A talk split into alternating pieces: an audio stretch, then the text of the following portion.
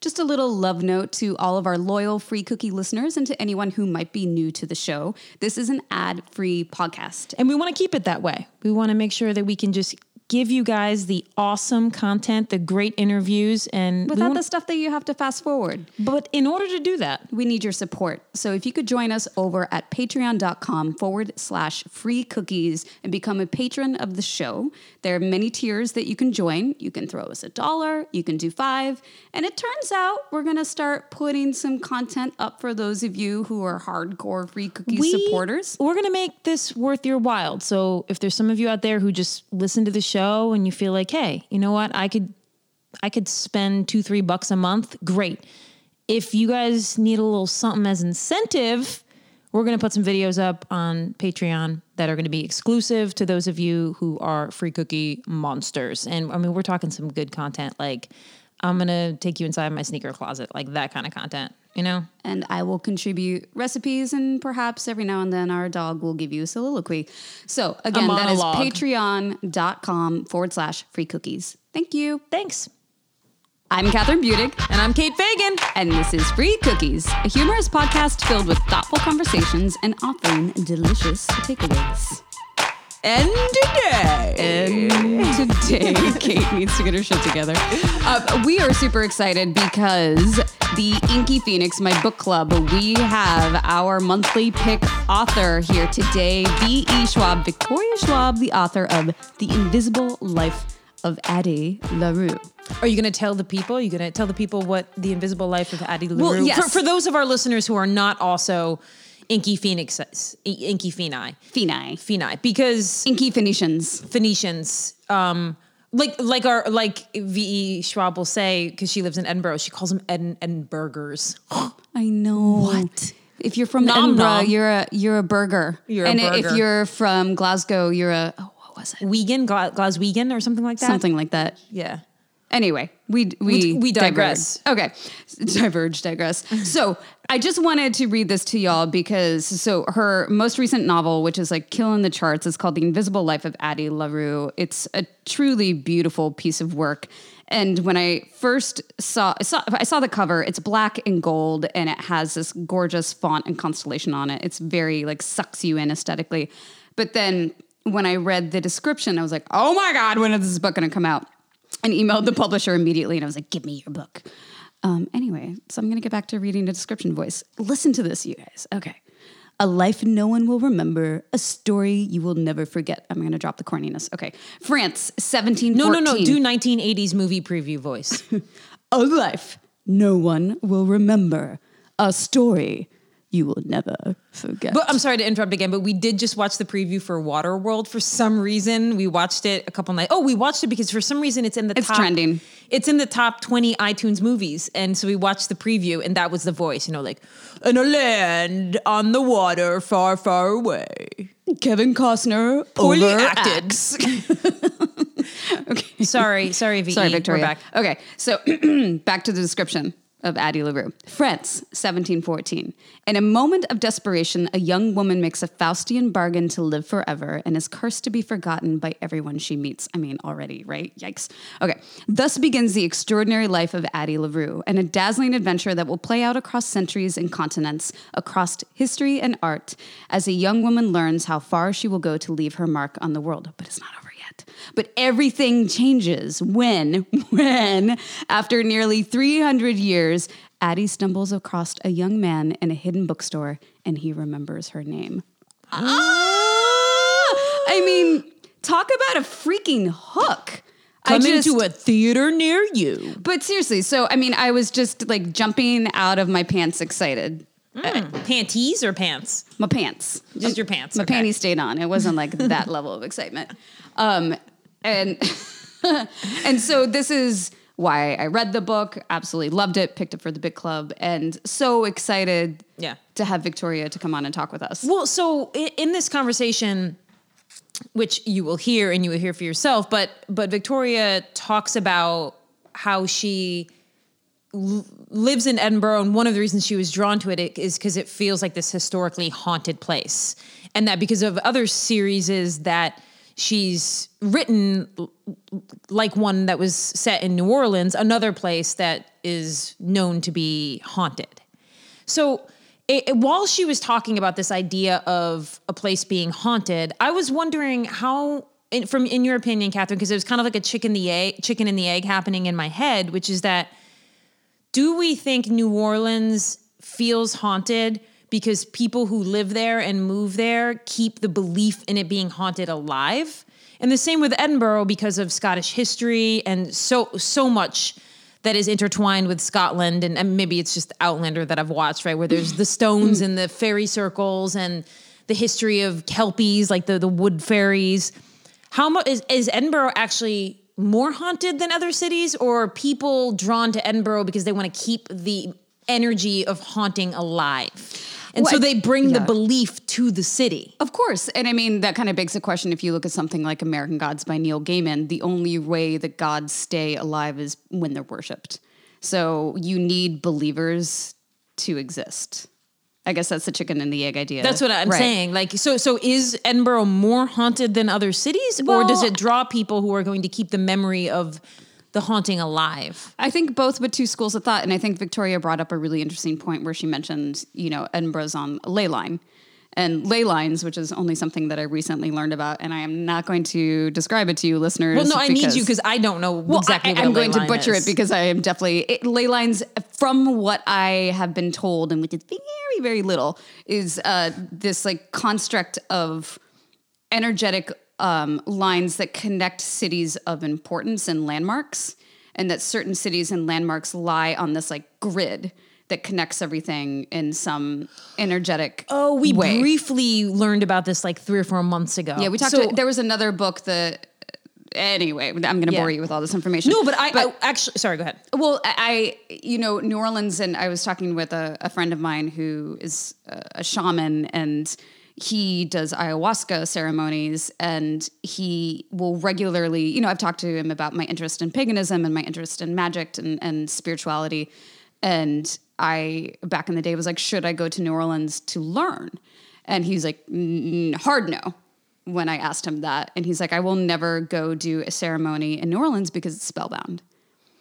To which, of course, I was like, what, what, what do you mean it's spellbound? And I still don't really understand what he means, but there is something, and I and I believe in the energetic imprint of locations, and whether it has anything to do with ley lines or just how much blood was spilled in certain areas, or like the historical energetic imprint of what happens in a place throughout the centuries um, or just like a place like New Orleans, like you had so many different cultures merge there and very different strong religious and spiritual beliefs merge there. And I do feel like when you have that much darkness and spiritualism combined in one location, like what I'm sure happened to a certain extent in Edinburgh throughout the years as well, that it does almost like dig this hole into the world that like connects us to another plane. yeah.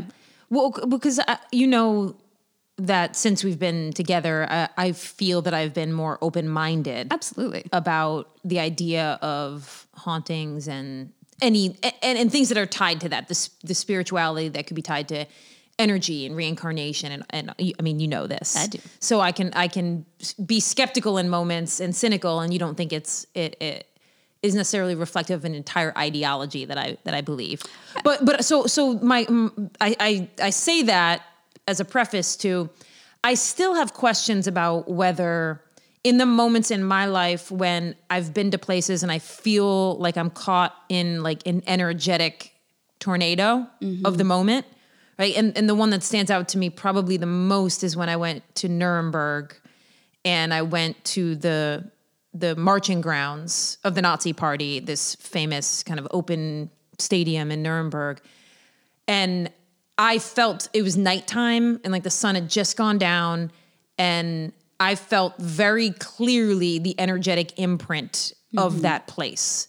Like it was just when you use when someone uses a term like echoes, like that's what it felt like. But there's also the cynical part of me that wonders how much I brought to that moment and how much I willed the feeling into existence. Because if I had, you know, if I'd been passing through Nuremberg and I hadn't cared about World War II or Holocaust or the Nazi history, and I, how much did I meet the energy more than halfway?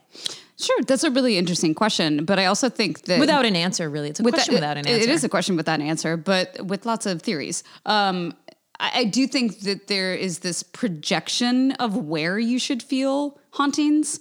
You know, there's this projection of like, if you're in New Orleans and you're walking around in St. Louis Cemetery number one, you should be able to touch the wall of a tombstone and and if you're connected like feel the vibrations or if you're in Marie Laveau's shop you should be able to feel some kind of connection and I've never felt um, hauntings or energy in obvious places I've I've felt Hmm. I it- would suggest Nuremberg's a pretty obvious place. True, but it, it's it's not like you were touching a certain statue or well, I don't know. I wasn't. I went you. to the center of the marching grounds and looked around. Well, okay, you do you. But I'm just saying that whenever I felt something like, you know, it's like walking around on a random street in London where something overcomes me and I can't explain it, but it's mm-hmm. just a feeling that I've never had before. Or I spent the night in this reconstructed house that I found out had burnt down in Detroit one night and I couldn't sleep and I felt like I had a pressure on my chest for like an hour during the night.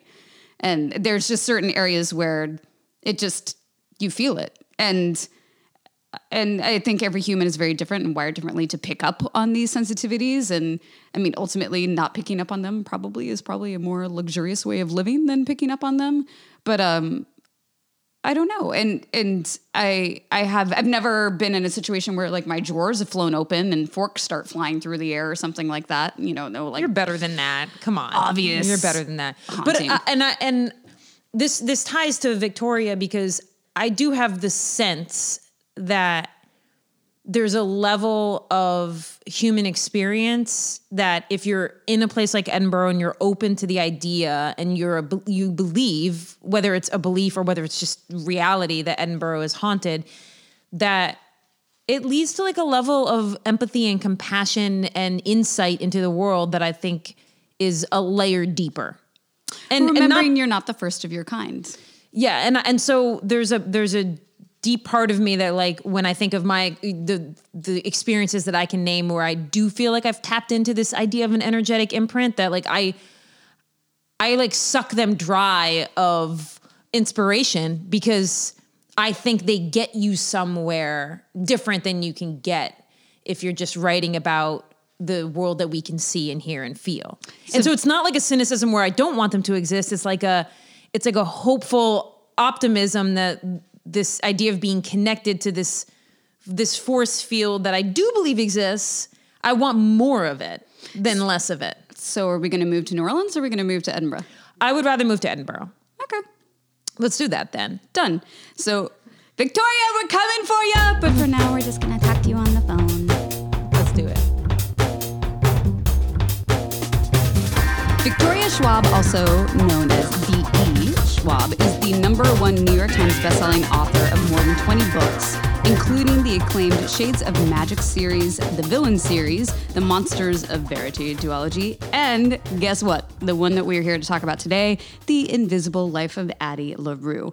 Her work has received critical acclaim, has been featured in the New York Times, Entertainment Weekly, The Washington Post, and more, been translated into more than a dozen languages, and been optioned for television and film. When she's not haunting Paris streets or trudging up English hillsides, she lives in Edinburgh, Scotland, and is usually tucked in the corner of a coffee shop dreaming up monsters.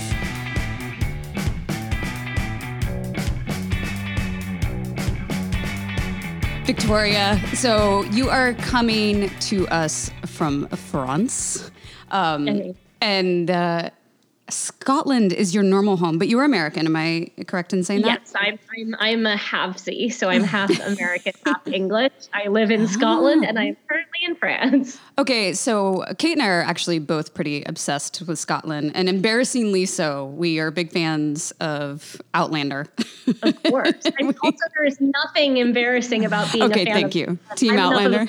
Fan of Scotland that I moved there.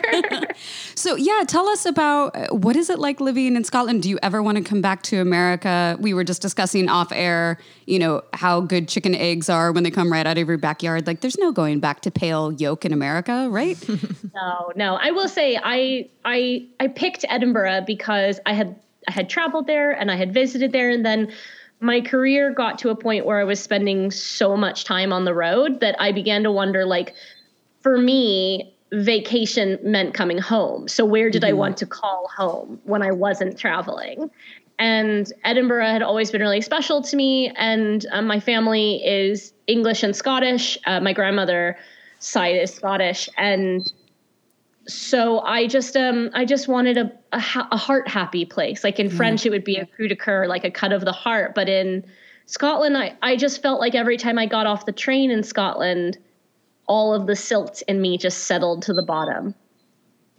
I like that description. Now, um, I've I've been to Edinburgh a couple times, and I'm always blown away by. I feel like it's the most underrated city in the world, especially in terms of like its beauty and the way the castle. It's at, pretty magical. At night, feels like it's floating.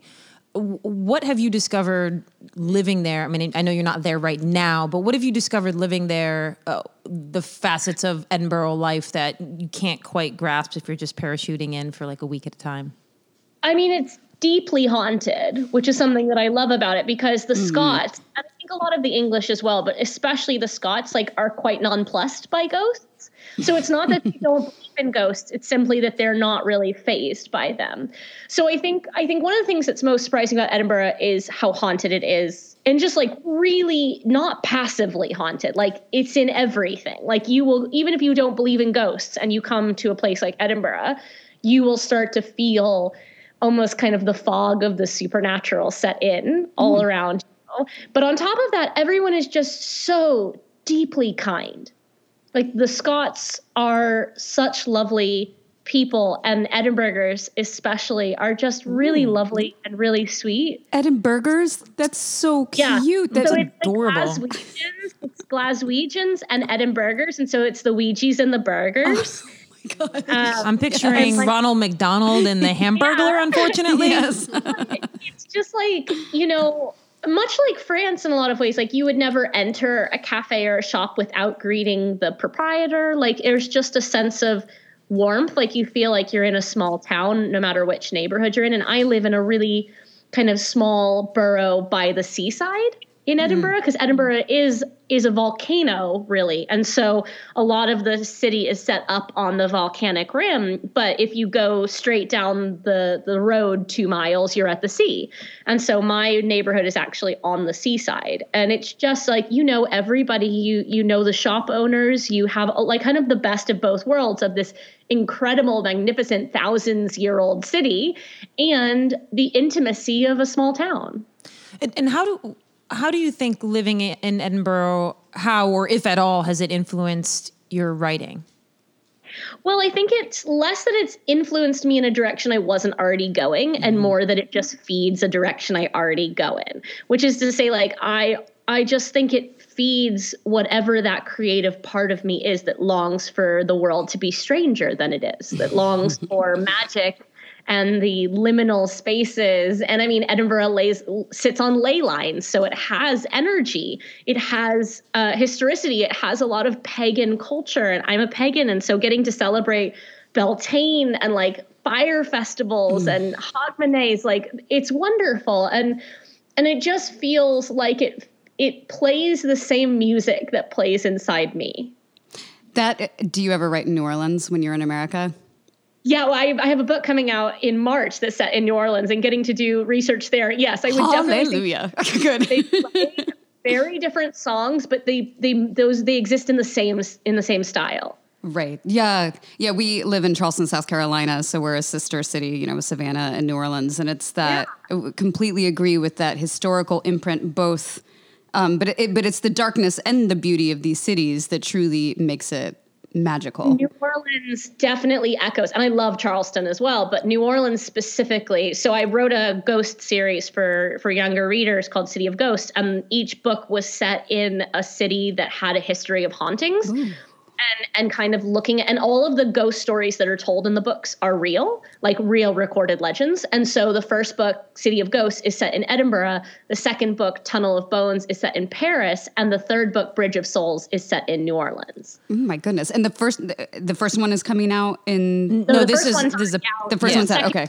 out, and the third one comes out in march. And so Got i've it. i will say that New Orleans is the closest I've ever come in the United States to feeling that same kind of absolute permeation of the supernatural inside the mundane that happens. I just think Edinburgh is just the much older version. Yeah, absolutely. Well, so uh, correct me if I'm wrong, but I assume Tunnel of Bones set in Paris has something to do with the catacombs. Yes, indeed. and um, we we went to the catacombs at this point, like it seems like it wasn't that long ago, but then 2020 just disappeared. So whenever it was, and I didn't think that I would be bothered by it. Kate did oh, not man. handle it. I well. just I I, I didn't mean, handle it well. I felt claustrophobic, and some of it. I was going to say it's the being six stories, five stories underground doesn't help. Yeah, and no. and there were little bits about this. Con- I mean, I'm sure you know because you wrote a whole book kind of on it, but like the the miasma. Oh yeah. Of which is like the I mean, for, for our listeners, right? The kind of uh, the way I pictured it and the way I interpreted it was like kind of the liquefied remains of the mm-hmm. dead, kind of like that, yeah, yeah. That that. so, I mean, did you hear when you were on? Did you do a, one of the tours? Like yes, the, we had the little headset where you could go yeah. around so and trigger it. yeah. You hear by the end that they used to sneak down there and hold orchestral concerts. Yes. Oh and my that, god! Why were we not alive for that? That would have been amazing. I would have not gone. For those so. who don't know, I mean, and also people did it it's now cordoned off so that you can only walk a specific route. Mm-hmm. And so it can be really easy to think of it as a road with a beginning and an end. But the catacombs stretch under most of Paris and contain 6 million bodies. Oh which is, I mean, it's an incredible thing to even contemplate. Only the first row of them are ordered and organized into the patterns. The rest of the bodies just are kind of the rest of the bones that make up the bodies, aside from the femurs and the skulls, are just kind of piled behind and are are just you know slowly collapsing. Yeah, I I whenever we're in cities that are old, and, and this includes even New York City, I can't help but like transport myself to like the 1800s when there's like not really sewers and the streets yep. are sort of just like swimming with feces mm. and bodily fluids and i assume some form of miasma because of, of the time period and d- the different lack of cleanliness standards. Well, and in Paris but, too. I mean, the yeah. whole reason they made the catacombs was because the graveyards were collapsing in upon themselves and overflowing, yeah. and like the bodies were, you know, sliding around and and and the catacombs provided a much more hygienic repository mm-hmm. in that way but when you think about what it took to get to that point it's not a it's not a good idea. And you see, I think the historicity that gets left out so often in entertainment is the idea that like these places did not smell good. oh my gosh. I know. I always think that like when we're watching Outlander, I'm like, okay, none yeah. of these people have showered ever in their life. And they're walking down a street like with shit wash flowing. Basins, wash basins full of shit just being tossed out windows. Like Oh, and there's a the, the little tidbit that we learned, I learned anyway recently in Charleston, because I've only lived here three years, is like if you go down to like the battery part out front of certain very old houses there's like this little um, ramp and it was for like sliding the shit off of the bottom of your yep. shoes and yeah. I can't help but just be like, okay, the fact that that had to exist, what does that mean for the surrounding area? I just really love where this conversation has gone. This is it's not exactly what I was envisioning. I love it. I love it. This is what I anticipated talking to you about. Historical accuracy. But yes, it's all to say that Edinburgh is quite a magical yeah. place. Way to bring it back. Way to bring it back. Nice. Yeah. Well, okay. So aside from all the stink of years past, um, obviously, you know, your attraction to the magical and the darkness, and I, I love that you're a pagan, uh, it all adds up to this beautiful accumulation of what Addie LaRue is, in my opinion. And I, I can't, I think the first time that I read the description of your book before it came out, I was sitting with Kate and I just made her read it right away because I've never read such a concise description about a book that made me so wanting to like put on tap shoes and oh, and read a book. It's such a fascinating concept and um, and then I went onto Instagram and I found you and there was this post that you put up, and it was a photo of your tattoos, the the magpie and the crow. And that post was just so I mean it goes without saying that obviously you were very good with your words, but you you talked about the concept of manifesting success kind of versus accepting you know the way the dice will roll and Yeah. which makes me think of the whole concept of surrender for Addie mm-hmm. and how throughout the years, you know, surrender, surrender, the darkness is trying to make her surrender and she resists. And I was just curious if your experience with writing and what you expect, what you hope for it, like did that influence your concept of surrender within Addie LaRue? Or were Oh, those separate things? less about writing probably but more about publishing mm-hmm. which is like a really important distinction i feel like we don't often make which is like the act of writing which is its own creative process and the act of being an author and being you know someone whose occupation is writing and the fact is like our industry has a very high mortality rate right? Like people do not survive. Mm-hmm. Maybe they survive in the literal sense but like there is a reason like just in YA and middle grade alone, like 200 novels come out traditionally published every year. You know, and if you, and so I came out as a YA author to begin with, and I was in a debut class, uh, I think 195 of us. And that was 10 years ago. And if you now look at the number of those who are still published, there's like five of us right and so like and that's because things are continually new and they're continually being changed over and the publishing industry is continually looking for the quote next big thing Right. and you can't survive really as a midlist these days like because you won't financially be compensated for it. So it's like an increasingly difficult industry to survive in especially one that fetishizes debut authors. And really like this concept of who might be the next big thing not understanding that for the vast majority of us our careers will be made by a body of work not by a single text. And so yeah, this is an industry which I am very grateful to be in and have done very well in in the long con of it. Like it's very easy to look back at the last 10 years in which I've been in the industry and be like, "Oh wow, she's doing awesome." But that's only if you take a macroscopic view. Because like if you actually look at it on the year by year, the first 5 6 years were that they were they were Luc, right? They were trying to beat me into surrendering. Mm-hmm. And I think that my stubbornness and I will say resilience, like it is why I'm still here because you know I, I I got a very small. I was very fortunate to get an agent. My first book did not sell. My second book sold under really weird circumstances and not in a great way. By my fourth book or by my third book, my series was canceled. Um, through no fault of my own and after making royalties. So I like earned out my advance and the publisher still decided I wasn't doing quote well enough. Jeez. They canceled a series at the midpoint. I was 25. I was already completely burned out. I had fallen out of love with writing and basically had been told by the publisher, it's not our fault. You're not doing good enough. What? Like, it must be you, you know? And so, like, I was and feeling. you're making incre- royalties. yeah, but I was feeling incredibly beaten down and then I I basically refused to quit. And so I started writing a book just for myself and at the same time that that sold and again for for not a living wage for like a a a, a chance in hell, you know? um like that sold and that was not enough to keep me above water but at the same time i took a work for hire project for scholastic where they provide you with a, a prompt essentially and say we have a need in our school clubs and fairs market for this kind of book we'll pay you almost nothing but if it does all right in the book clubs and fairs market you can make, make royalties and so it was like an ego hit, of course. Like I'm coming out of having written my own stories into deciding that I'm willing to basically take a day job in writing so that I can stay in the industry. Nothing is coming up my name, right? Nothing is coming up well. And then what happened was Tor, my adult publisher, took this chance on this book that they said everyone said no one would buy because it was a book about supervillains called Vicious. But they were willing to take a chance on it in case what I wrote next was good. and and I mean they did not put it that way, but like it was a flyer. Like everyone in the industry was saying unless you're writing underneath an existing comics brand, nobody's going to buy a novel. No one's going to mm-hmm. read a novel about supervillains.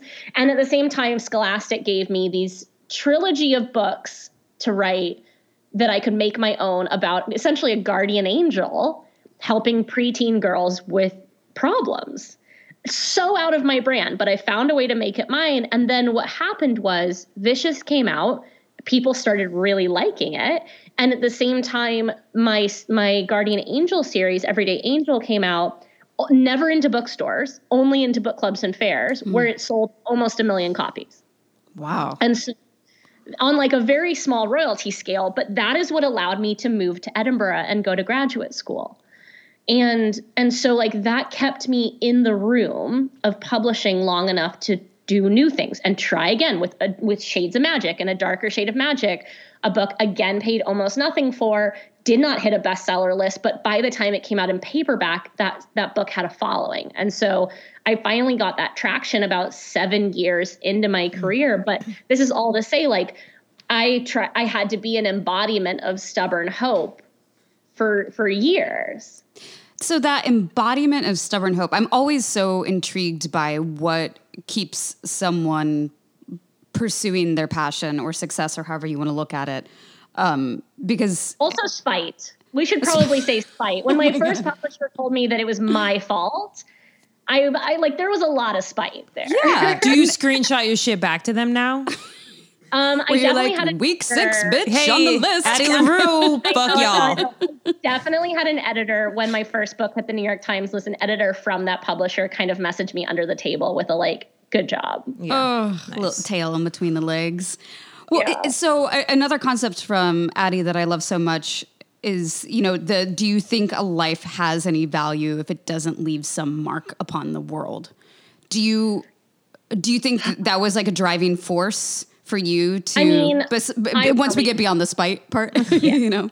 I mean yeah i think like this is a weird thing. Being an author requires both a generous helping of self-doubt and a generous helping of narcissism because you have to believe that you have a story worth telling. Mm-hmm. so you're kind of caught between these forces all the time and you can be a writer all your life and be very valid as a writer and never let anyone else see that work. That doesn't mean you're not a writer but to be an author, there is a there is a quantifiable consumption element to it, right? You you're not saying I just want to write stories. You're also saying I want those stories to be read. Mm-hmm. And so, yeah, I think being an author requires a helping of a, the desire to leave a mark and be influential. And I think something I've always feared in my life is irrelevance. Mm-hmm. You know, I fear erasure. I fear being erased from the narrative in that way. And so I think that a lot of my propulsion to create in addition to making worlds that other people get to enjoy is the desire to leave a mark. Absolutely. Do you have any concept of where that desire comes from? Because Kathryn and i talk about this a lot. We, we both kind of have that same compulsion where we yeah. we when we look at the world like we want to make a mark on it whatever that looks like. And then i look at you know other friends or family members who are amazing. And it's i don't think of it as a failure but like they're perfectly content in a life that is their small circle and they don't need this kind of more grand um, achievements to satisfy them. And I don't, I don't understand, them, by the way. Yeah. I think contentment scares me because it feels too close to um, not apathy, but like it feels right aligned with ambivalence. Mm-hmm. And I think those things scare me. And I don't know, look, I don't know if it's because I'm an only child. I think a lot of it probably because I did not set out to be a writer. Like, and my, so my father is a software engineer, like very math and science brain. And I was very math and science brain. Like, I originally went to school for astrophysics. And the not like the writing and creative industry is a really subjective, impossible to quantify industry. And so I mm-hmm. think like there's a part of me that is continually desiring quantifiable metrics of success. And I so I think part of mm-hmm. it's leaving a mark. Part of it sure is like not fame but glory, right? The same things that the devil talks about in Addie LaRue, but part of it is just like a constant desire for the quantifiable metrics of success because this is an industry that deprives you of it. Like there are so few metrics. And I think the thing that's so interesting too, being an author, is it's such a you know solitary endeavor. You spend yeah.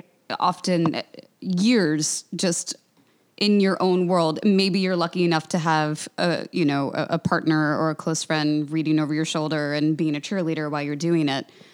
But you know, finding that fuel in between the publication. And, and and then it's not even like publication is going to guarantee a win. Then you have to go into the stress mode of like i'm shedding my skin and offering my beating heart on a platter to the world. Are they going to eat it? Do i want yeah. them to eat it? Maybe i want it back. Like, well, I do think, and just sorry not to interrupt, I just also want to say, like, I do think this is one of the reasons a lot of authors don't make it.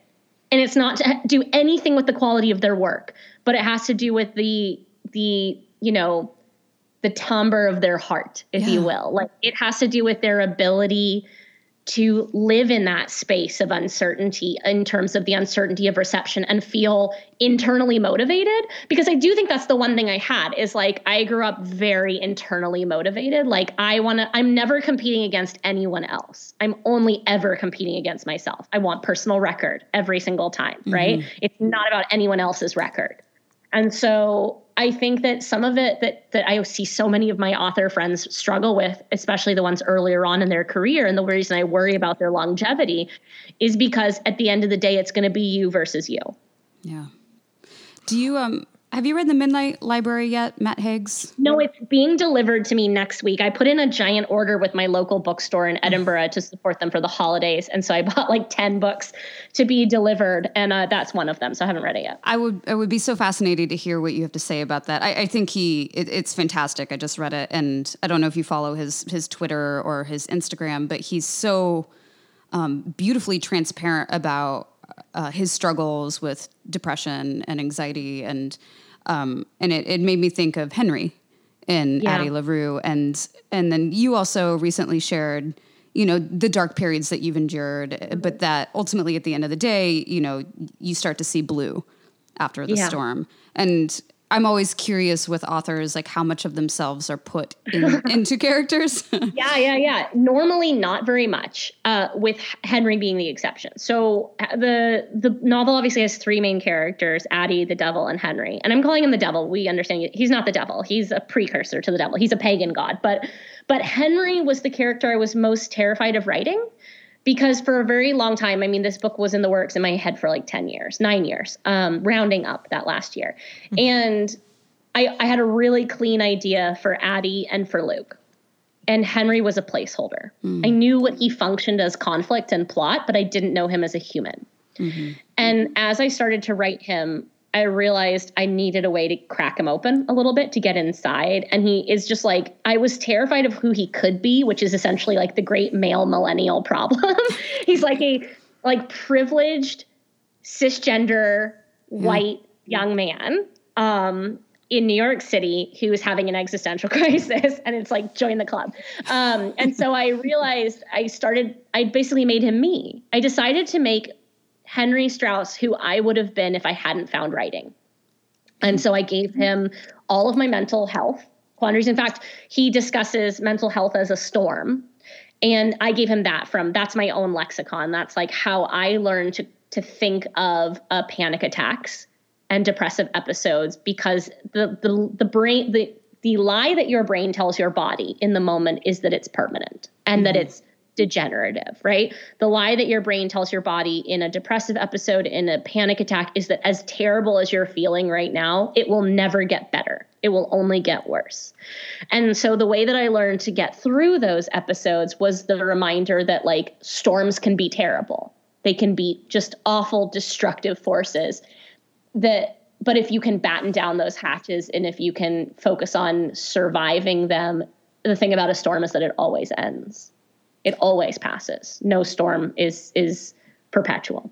And so I gave him those pieces of myself. I gave him all of it. And I'm that's something I've never done before with a character and it's something I hope to never do again just because it was just ex- way too vulnerable. like to not even be able to cloak. Like I did a coming out essay on Oprah magazine a couple months ago and even that I wrote in second person so I had a tiny bit of psychic distance, right? So mm. it was spoken to you instead of to me. Um writing Henry is the most vulnerable I've ever had to be. How would you say that writing affects your mental health?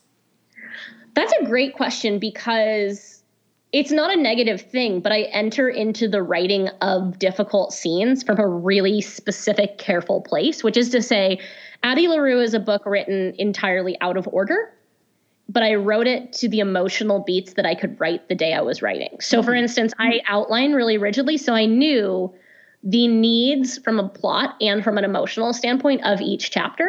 And then I would look at where I was that day and say, okay, am I emotionally capable of tackling 1899 today? Am I emotionally capable of tackling? Like some scenes didn't have nearly as much emotional need, but like the Henry scenes, I had to save that that part four. I had to really wait until I was in a very specific headspace. Um, and I couldn't do it on like a random Tuesday. I had to be like in the right balance of stable and vulnerable, like in a place where I had both feet on the ground and could go into that space. Yeah, uh, and, and even from a broader perspective, the the way I look at at least my relationship with writing is that writing is the act of writing is positive for my mental health, and the act yes. of publishing is negative for my mental health. ding ding ding. and I try. Writing is magic, and publishing is not. yeah, and I and I feel like that relates to basically any creative endeavor. I feel like you learn pretty quickly that and I think Emily St. John Mandel said this, like the when she was on, was like the, the only antidote to publishing is writing, yeah. and the only exactly. Yeah, and so it's like every time I like catch myself for like a month, just sort of like refreshing email and like checking mm-hmm. things on the internet, I'm like, whoa, I have got to get out of this headspace. It's why I always refer to them as two different jobs. Like I just I, I make a very clean delineation in my head between writing and being an author, which is that like publishing is a business and the commodification of art is such a messy thing and promotion all of these things they they empty your creative well, they don't fill it. And so finding ways to protect the creative headspace and recenter and realize like oh this is what i do. This is why i do it. Because it's really easy to lose that on the publishing side. Yeah. Um, going back to something we were talking about earlier um, which was when your former publishing house kind of gave you the axe to use a very coarse term yeah.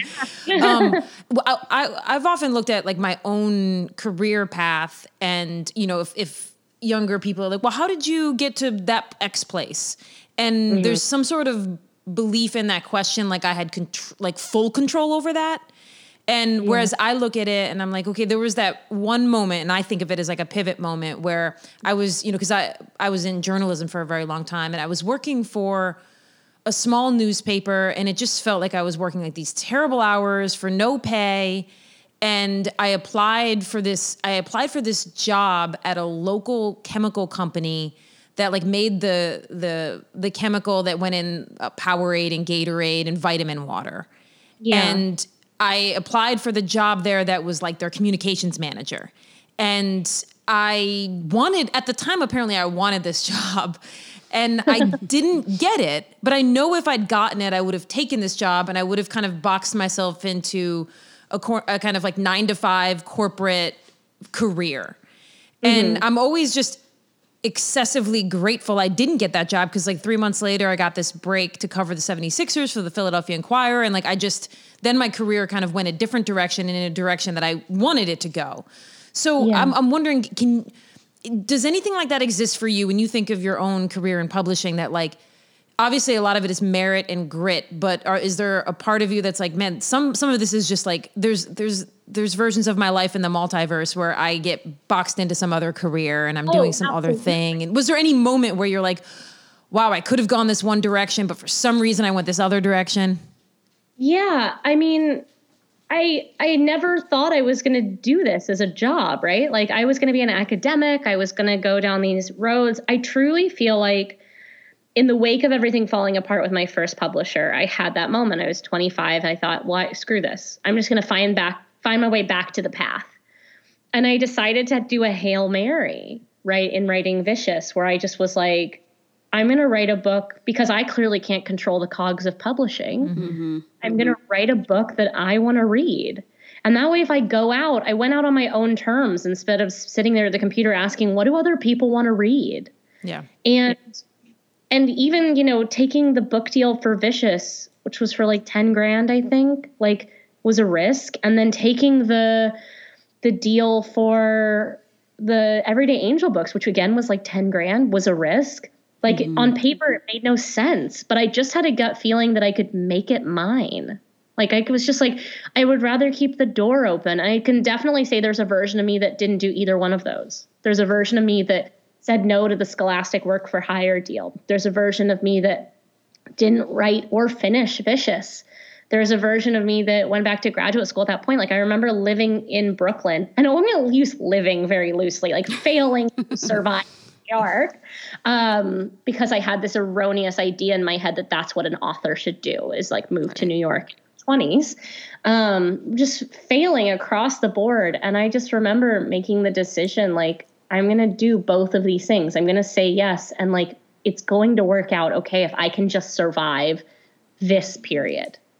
You know, if I can just get through it. And so I really feel like Tor taking Miriam Weinberg, my editor at Tor, persuading the publisher to take a chance on me.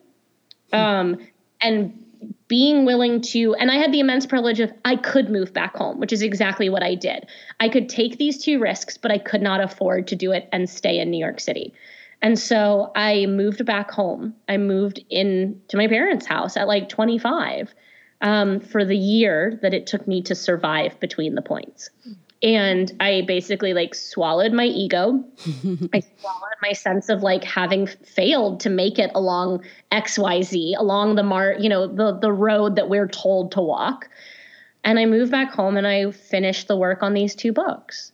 And and it like really was such a gut check because I had of course this vision. I was this prodigy, right? I had an agent at 19. I was I had my first publishing deal at 21. Like I was going to take the world by storm, and then I didn't. Mm-hmm. It was like whisper after whisper after whisper. And this was really my last, I felt my last chance, not in the melodramatic sense of like there won't be more opportunities, in the heart sense of like I could feel myself losing hope. Yeah. Well, taking it back, speaking of heart space, the the coming out essay that you wrote for Oprah, um, yeah you know, as uh, Kate and I, as a married couple, we we love talking about anything queer, um, yeah. and I, I deeply appreciate how the Invisible Life of Addie LaRue was casually queer. I think is how I would put it. You know, there it, it was just you wrote it like this is just life. This is love. This is mm-hmm. people. This is relationships. And as a queer woman, I deeply appreciate that you didn't have to like get out the marquee lights and be like, it's a gay moment, you know? Yes. And I, I, wonder because we do have friends that, you know, when we share stuff, like I, I, I have a manuscript right now and there's mm. queer romance, there's heterosexual romance, there's a little bit of everything. And one of our queer girlfriends read it and she, she's very upset that one character doesn't end up being with the woman. And, yeah. um, and I was just wondering as, you know, part of the queer family, like, did you have any friends who were like, why didn't you go even harder with that? You know, like, was there yeah. any moment of like, oh, I should gay it up even more? I mean, not gonna lie, like, I, I think there are many temptations to gay it up even more. Um, and like, it's hard. Part of that was paying respect to the fact that I had the idea for this book when I was 22. Mm-hmm. And there was a version of this book I wanted to create, even though 33 year old me was like, um, this is not gay enough. Like, this is not overly. but I think that, like, as you said, casual queerness is the exact words that I use for it as well, which is I think there's an incredible power and importance in showing queer existence mm-hmm. that is not a plot point, that is not the only reason for a character's inclusion in a narrative, and so, even though the relationships on the page in this book, the primary ones are straight passing, if you will, none of the characters are straight. Yeah. And I think that's important too, because I think there's a different kind of erasure that happens um, when our present seems to take full credit for our past.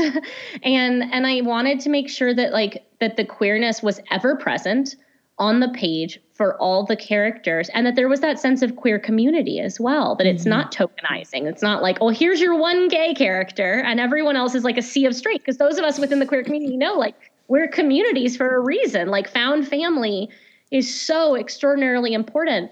Um so yeah like i would definitely say like 33 year old me writing the script was like writing the script for the film adaptation was like okay but like we know henry could also be a woman right? Like like i was like wait, like there's no reason that like this story plays exactly the same way. Yeah. Like there's just there's a I really hope that that oh. Henry's a woman in the movie. Oh, like I think that there's a version of this film wherein we audition both, like or that we audition, you know, like men, women, and non-binary or trans actors for that part because I think that it can be interpreted like yes. it can be played in that way. So, I mean, I just I will say, yeah, sure, 33 year old me post that essay, post a lot of that self examination was like, did I make it to even ostensibly straight? But at the same time, I think that casual queerness, it, allowed, ugh, it's very subversive. It's kind of the same reason that I have V.E. Schwab on my covers instead of Victoria, which is to say, like,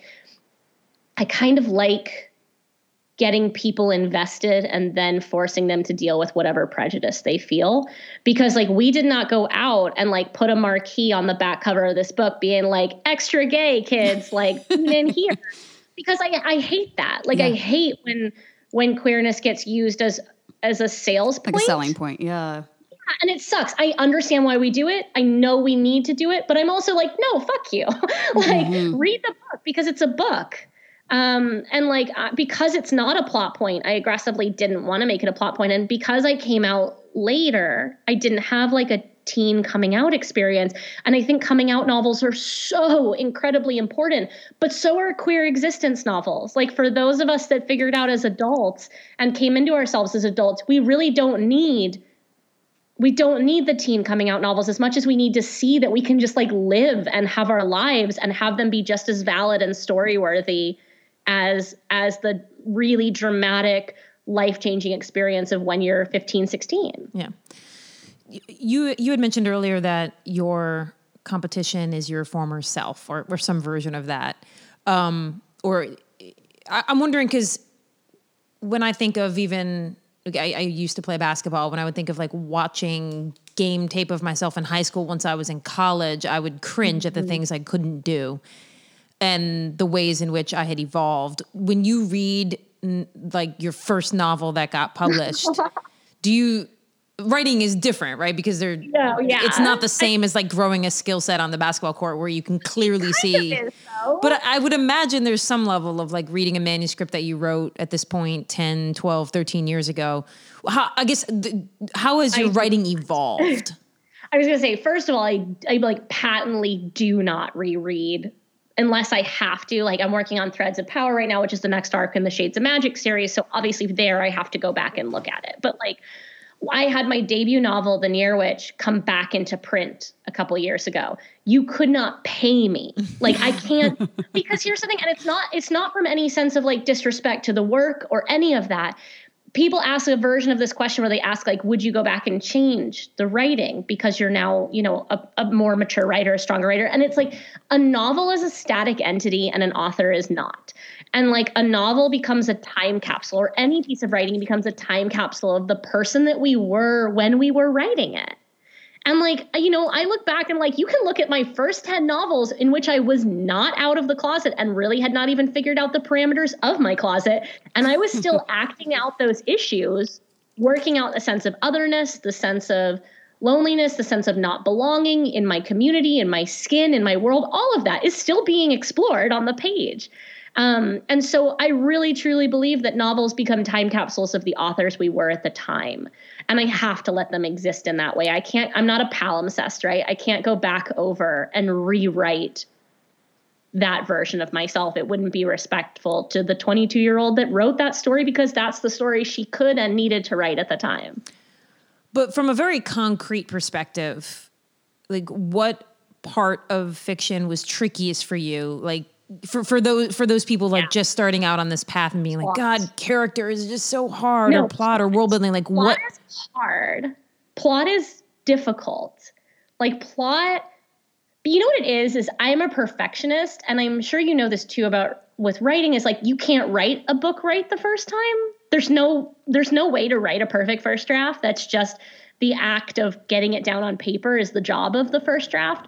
And I be, would become so frustrated that like pre-draft, I couldn't figure out all the twists and turns. that like I mm-hmm. had to go through the execution of it to figure out what was right and what was wrong drives me crazy. like I want to I feel like 20 books in I should be able to write it right the first time and instead I'm just like keenly aware of all the ways in which it's failing to be right, but I still have to go through that. So like I will say this though for for writers who are listening, turn your weakness into your strength like put the time and energy into whatever instead of like seeing your weak point and being like well i guess that's my weak point. Like i saw plot as my weak point and so i put five times as much energy into it. And i said like okay we're not going down the road of writing this draft until we know we have enough plot.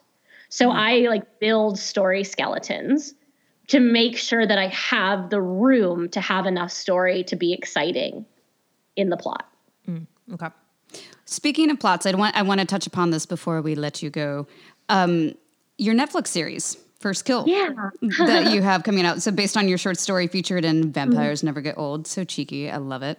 Um, yeah. And I'm personally that person where like there's no such thing as too much vampire story in the world. I oh, will yeah. never ever grow weary of a Give her the vampire content she wants. Especially like it's it's gay teen girls. Oh, so I feel like I mean it's it's a so it's it's the story basically it's Buffy meets Killing Eve, but it's like aggressive gay. So it's about a teen, um, a gay teen girl named Juliet happens to be a vampire, and she has a crush on a girl at her school named Calliope, and she decides that Calliope is going to be her first kill.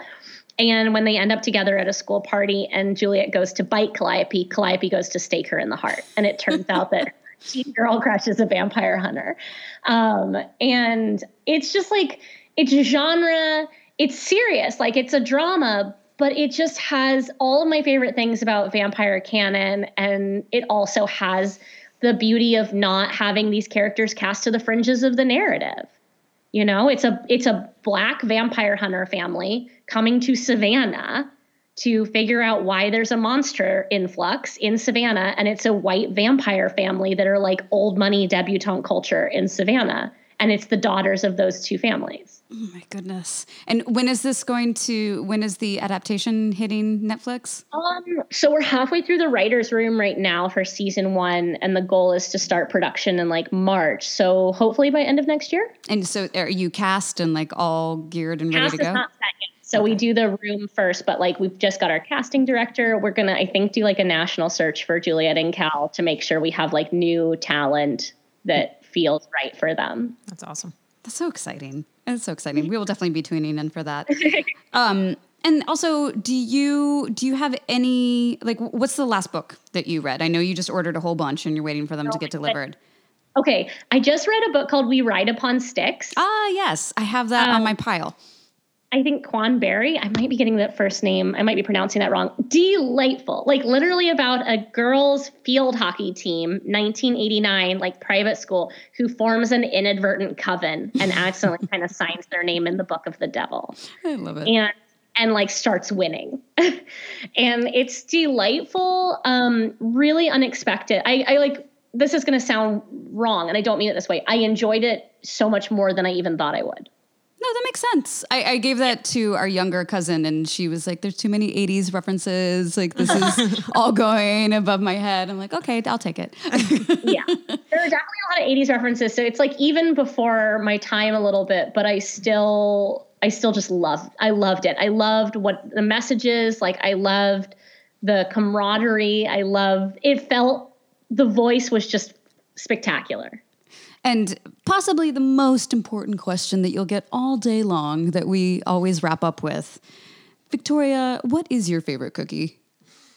Oh, um, okay. Have you guys ever had a pillow cookie? No. No, tell okay. us. Pillow cookie is basically like a a cookie in which there's like a flattened brownie in the center. What? What? So, is it like a chocolate chip cookie with a flattened cho- brownie in the no, center? It's like a sugar cookie or a chocolate chip cookie in, in which they've like, you know, created a a patty of brownie pressed inside the heart of the cookie. Whoa. Is this a Scottish thing? Edinburgh? No, no, no. It's an American thing. It sounds um, American now that you say I it. I think it's a southern. It's probably a southern thing. Hold on, I'm gonna look it up for you. Hold I'm like on. pillow cookie. Uh, we did just learn about caramel cake. Speaking of southern things, oh. yeah, that's also very good. We felt, um, like bad Charlestonians not knowing that. Oops. okay, so chocolate pillow cookie. Yeah, you guys got to Google it. it's like a brownie stuffed inside a chocolate chip cookie. Yes.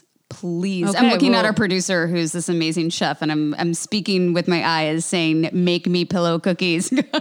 I'm gonna I'm gonna drop this because this picture is exactly what it's supposed to look like. I'm gonna drop it into our Skype. Hold yes, on. please. Yes, please. This is um this is the best piece of content you've offered. I am Right? I'm so glad I could help you with this. It like looks like a normal cookie, and then as you without- crack it taking us away. there's a brownie inside.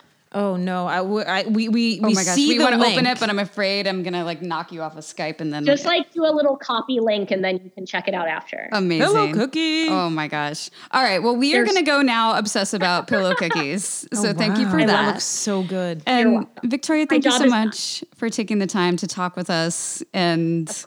and someday when you come back to America, we will find you if that ever Or happens. when we'll come to Edinburgh and we'll we'll hike Arthur's thing together. Well, Arthur's can I- seat. Oh, Arthur's Arthur's seat. seat. I'll throw their thing.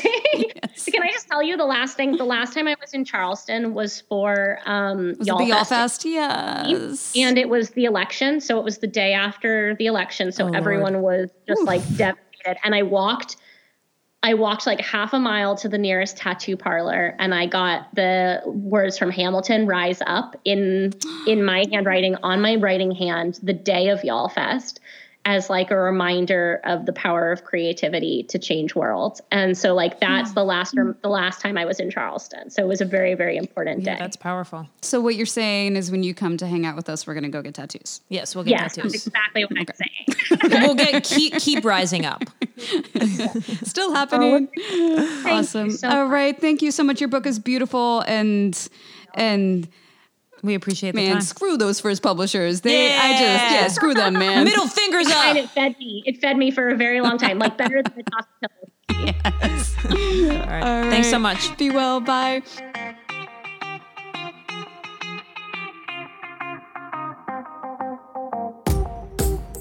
That will do it for today's episode of Free Cookies. So spooky. It was the spookiest episode we've had in a while. Was it? Was it spooky? No, it don't totally know. wasn't spooky. I love that we talked about hauntings. I mean, and we stuff. just It's finished not- talking about pillow cookies. I mean, that is not the scariest thing anyone's. Pillow cookies are so spooky. A sugar cookie wrapped around a brownie is not the scariest thing I've ever heard. It is the most delicious thing I've ever heard. Second only to oatmeal raisin cookies made for me by producer Lindsay Collins of FMB Radio. That's right. That's right. Oatmeal raisin cookies that include golden raisins because that's where it's at.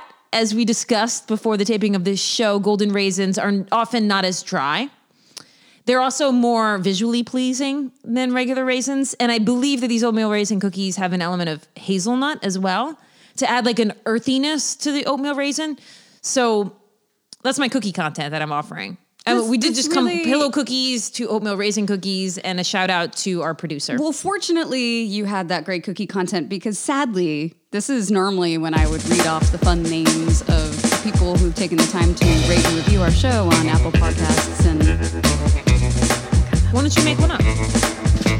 Uh, this